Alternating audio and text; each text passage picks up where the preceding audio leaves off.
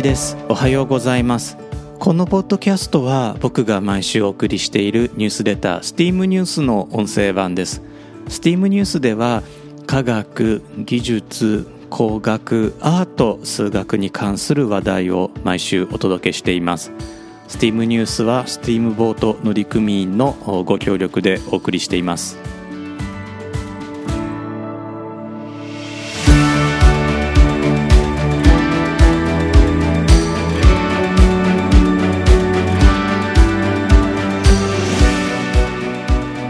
改めまして1です。このエピソードは2022年の3月1日に収録しています。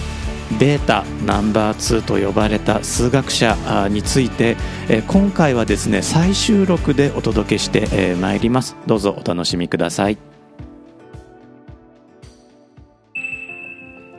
古代ギリシャの数学者天文学者で大変な功績を残したにもかかわらず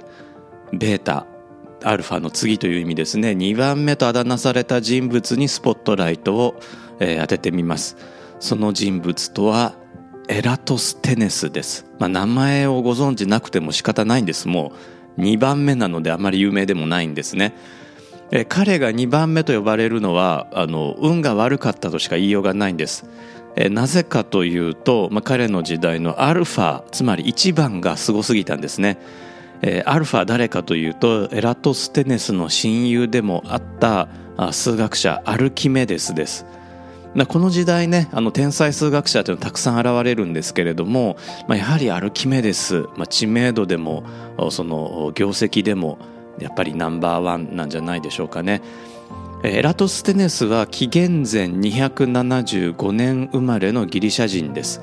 彼が生きた時代ヘレニズムと呼ばれてるんですけれども、まあ、300年続いた時代なんですけれども、まあ、エラトステネスの時代というのが、まあ、その最盛期に当たるんじゃないでしょうかね。300年ってね江戸時代より長いですからねあの結構な長さですけどもその中でも、えー、一番輝いた時代学術的に文化的に一番輝いた時代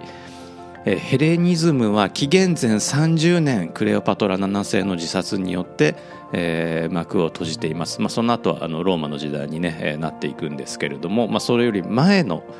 時代ヘレニズム時代の、えー、ナンバー2ベータと呼ばれた数学者の話です。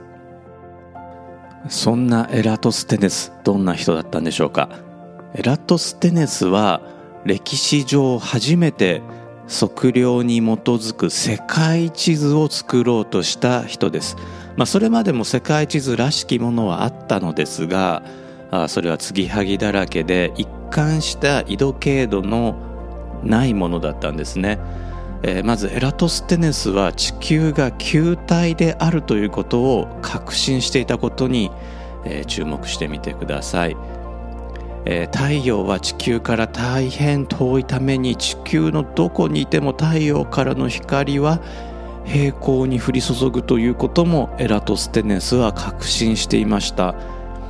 これ、まあ、紀元前300年前後の方ですからもうものすごく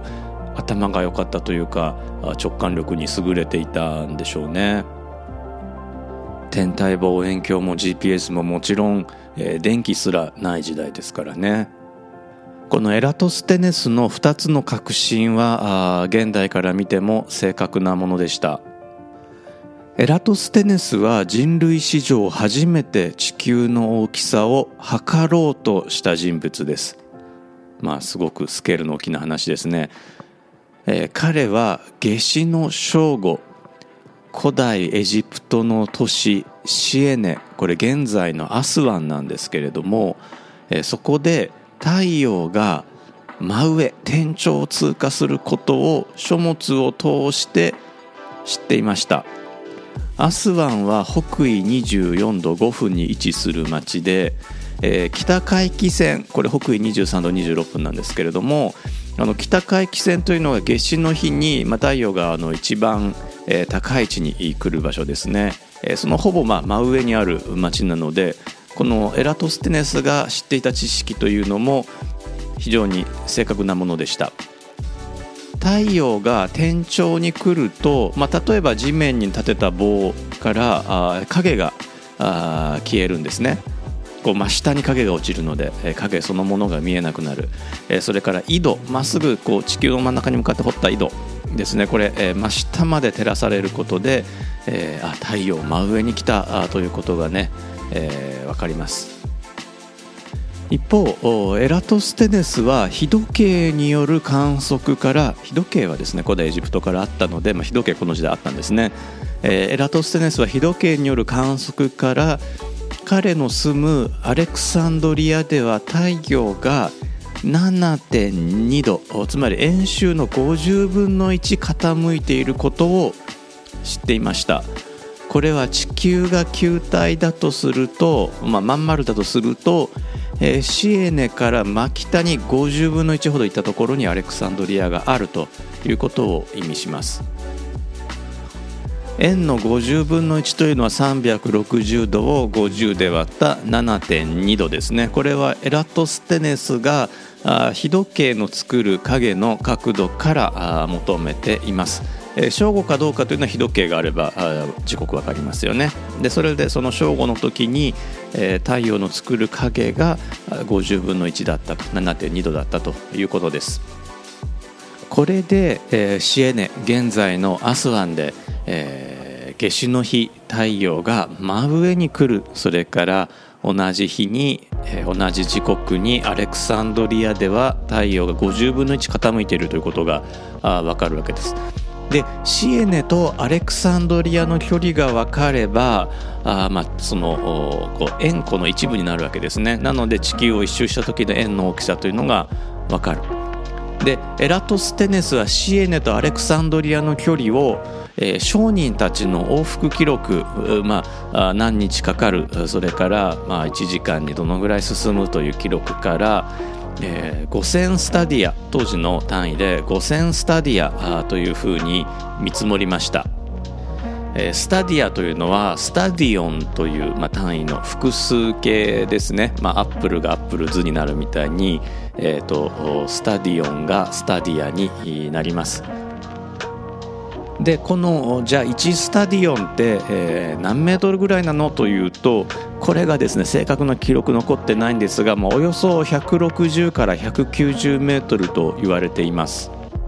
スタディオンの由来これが結構面白いんですよ。1スタディオンどのぐらいの距離かというと、えー、砂漠において太陽の上端が地平線に現れてからあつまりですね太陽顔を出してからですね日の出ですね。あのちょこっと太陽が見えてから完全に太陽が姿を現すまでの間に人間が太陽に向かって歩く距離とされています。太陽がま日の出から完全に姿を現すまでには約2分かかります。まあ、現代の言葉で言えば徒歩2分の距離ということになりますね。ほら日本だと不動産屋さんに行くと駅から徒歩2分とか書いてありますよね。これあの不動産屋さんの場合は徒歩1分で何メートルという決まりが、えー、あるそうです、えー、徒歩2分というのは160メートルの意味だそうです。これ現在のえー、徒歩2分と1スタディオンというのが、まあ、大体一致してるんですね。まあ、あの今の現代人の歩くスピードというのが、まあ、速いのか遅いのかあのよく分かんないですけども、えーまあ、古代ギリシャの1スタディオンと大体同じということになろうかと思います。地球の大きさはシエネとアレクサンドリアを結んだ距離すなわち5000スタディアの50倍で25万スタディアということになります。これがエラトステネスが計測した地球の周長、まあ、一周した時の長さですね。で、え当時エジプトで採用されていた1スタディオンこれ157.5メートルというふうに考えられています、まあ、およそ160メートルですね、えー、徒歩2分と、まあ、大体一緒ですね、えー、当時エジプトで採用されていた1スタディオン157.5メートル説を採用すると25万スタディアは3万 9375km になります。これ驚異的に正確な数字です。地球一周の長さこれを4万 km と覚えておけばこれは非常に正確な数字になります。というかですねもうそもそもメートルの定義が地球一周は4万 km とするというふうなところから出発しているのでこれは非常に正確です。でこのエラトステネスの計測した地球一周25万スタディアというのは非常に正確な数字です。アレクサンドリアはシエネの真北からま0.5度ずれていること、アレクサンドリアとシエネの間の距離の見積もりですね。これエラトステネスが使った見積もりなんですがこれ、当時はね、えー、正確な距離を測ることができないので、えー、まあものすごく正確かというとそうではないこと、えー、そしてエラトステネスの使ったスタディオンという距離が実際に何メートルだったのかこれ諸説あることから彼の推定というのは、まあ、おそらく1割程度の誤差を含むものだったと考えられているんですが、まあ、このような制約条件のもとでは信じられないぐらい高精度な推定をしています。そして何より彼の方法論全く狂いがないんです。エラトステネスの推定は10世紀のアラビアの天文学者ビールーニーによる極めて正確な計測に置き換えられるまでおよそ1200年にわたって使われ続けました。1200年ですよ。まあなんでしょうかね。日本のなんか文学史とかそのぐらいの長さですよね。これでもベータナンバー2とあだ名されるなんてもう古代アレクサンドリアどれだけ天才がいたのかということですよね。エラトステネスは紀元前236年エジプトの王プトレマイオス3世によってアレクサンドリア図書館の館長に任命されました。少なくとも紀元前204年までは館長だったそうなので勤続32年以上ということになります。当時のアレクサンドリア図書館は世界の学問の中心地でした、まあ、現在で例えるとオックスフォード大学スタンフォード大学ハーバード大学カリフォルニア工科大学マサチューセッツ工科大学ケンブリッジ大学を全部一緒にしたような感じなんですいやそれ以上かもしれないです現在のどのような大学も2000年の長さにわたって影響を残し続けたことは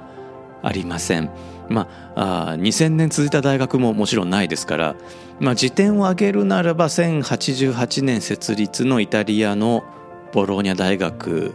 ですかね。えー、16世紀そしてまあ歴史を代表する科学者ガリレオ・ガリレイはボローニャ大学出身です。アレクサンドリア図書館は学術と芸術の神様ムーサこれはあの英語ではミューズと呼ぶんですけれどもムーサに捧げられた学童ムセイオンの中の機関として建てられました、まあ、ムセイオンの一部として、えー、建てられたんですね。ムセイオンはもちろん英語のミュージアム、まあ、つまり博物館の語源です。エラトステネスなんですがこのムセイオンの館長も兼任していたそうなんです。まあなんかこう学問だけじゃなくてこのマネジメント能力もあったんでしょうかね。アレクサンドリアのムセイオンはエジプトのプトレマイオス朝初代、えー、王様のプトレマイオス一世が資材をつぎ込んで世界の英知を集めたものでした。推定ではパピルスに書かれた書物が4万巻から40万巻もあったということです。残念なことにアレクサンドリアのムセイオンは数世紀をかけて徐々に衰退し最後はローマ時代のテロ活動によって破壊されてしまいました。もしアレクサンドリア図書館が存在していたならヨーロッパの歴史随分と違った姿だったんじゃないかなと僕は思います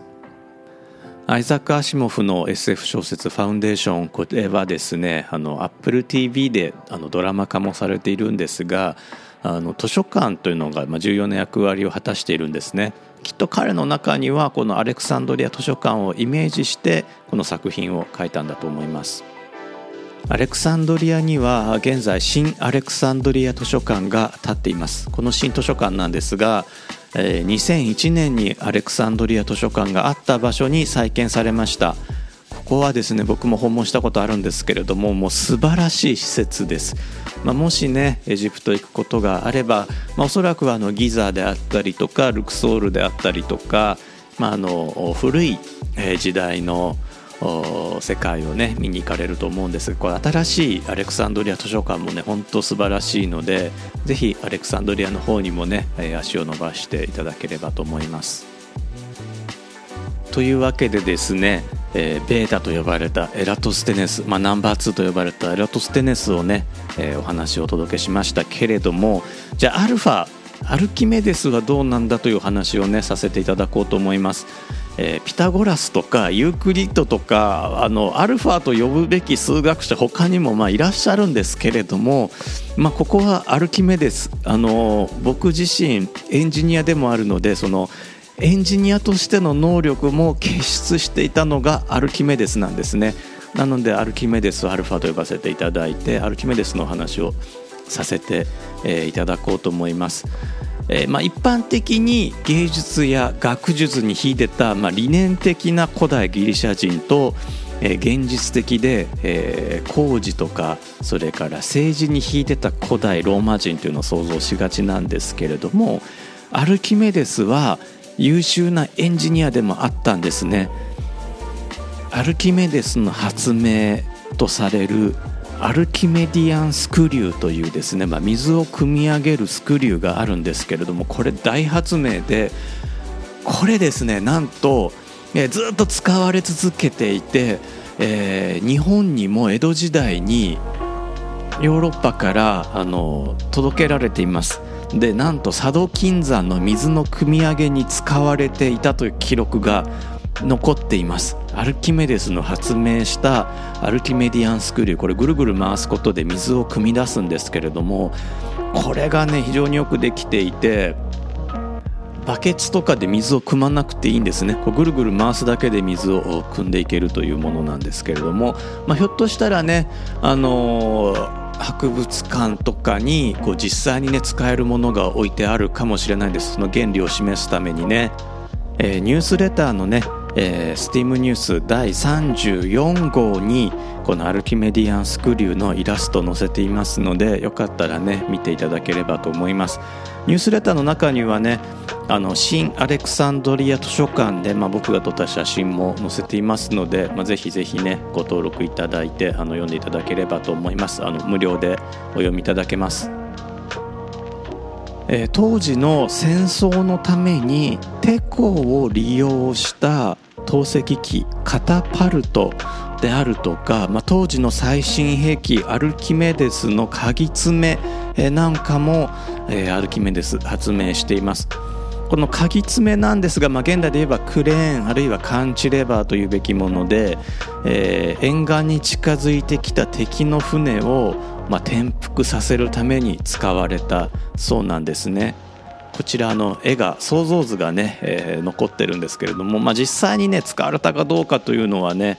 えー、からないんですけれども、まあ、カタパルトは発明してたかもしれないですね。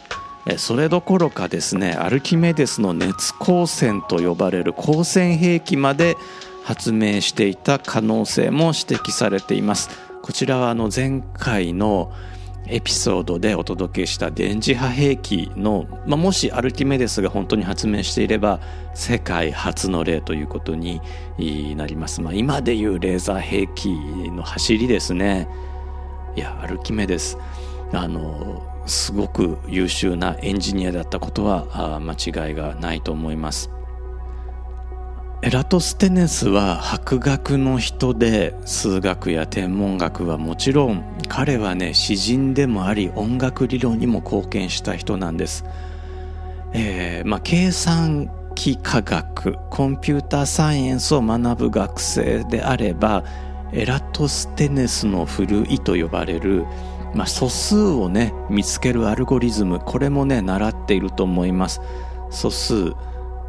ぜひね、えー、学生の方聞いてらっしゃったら思い出してほしいんですけれども235711131719232931ってこう続いていきますよね。これを見つける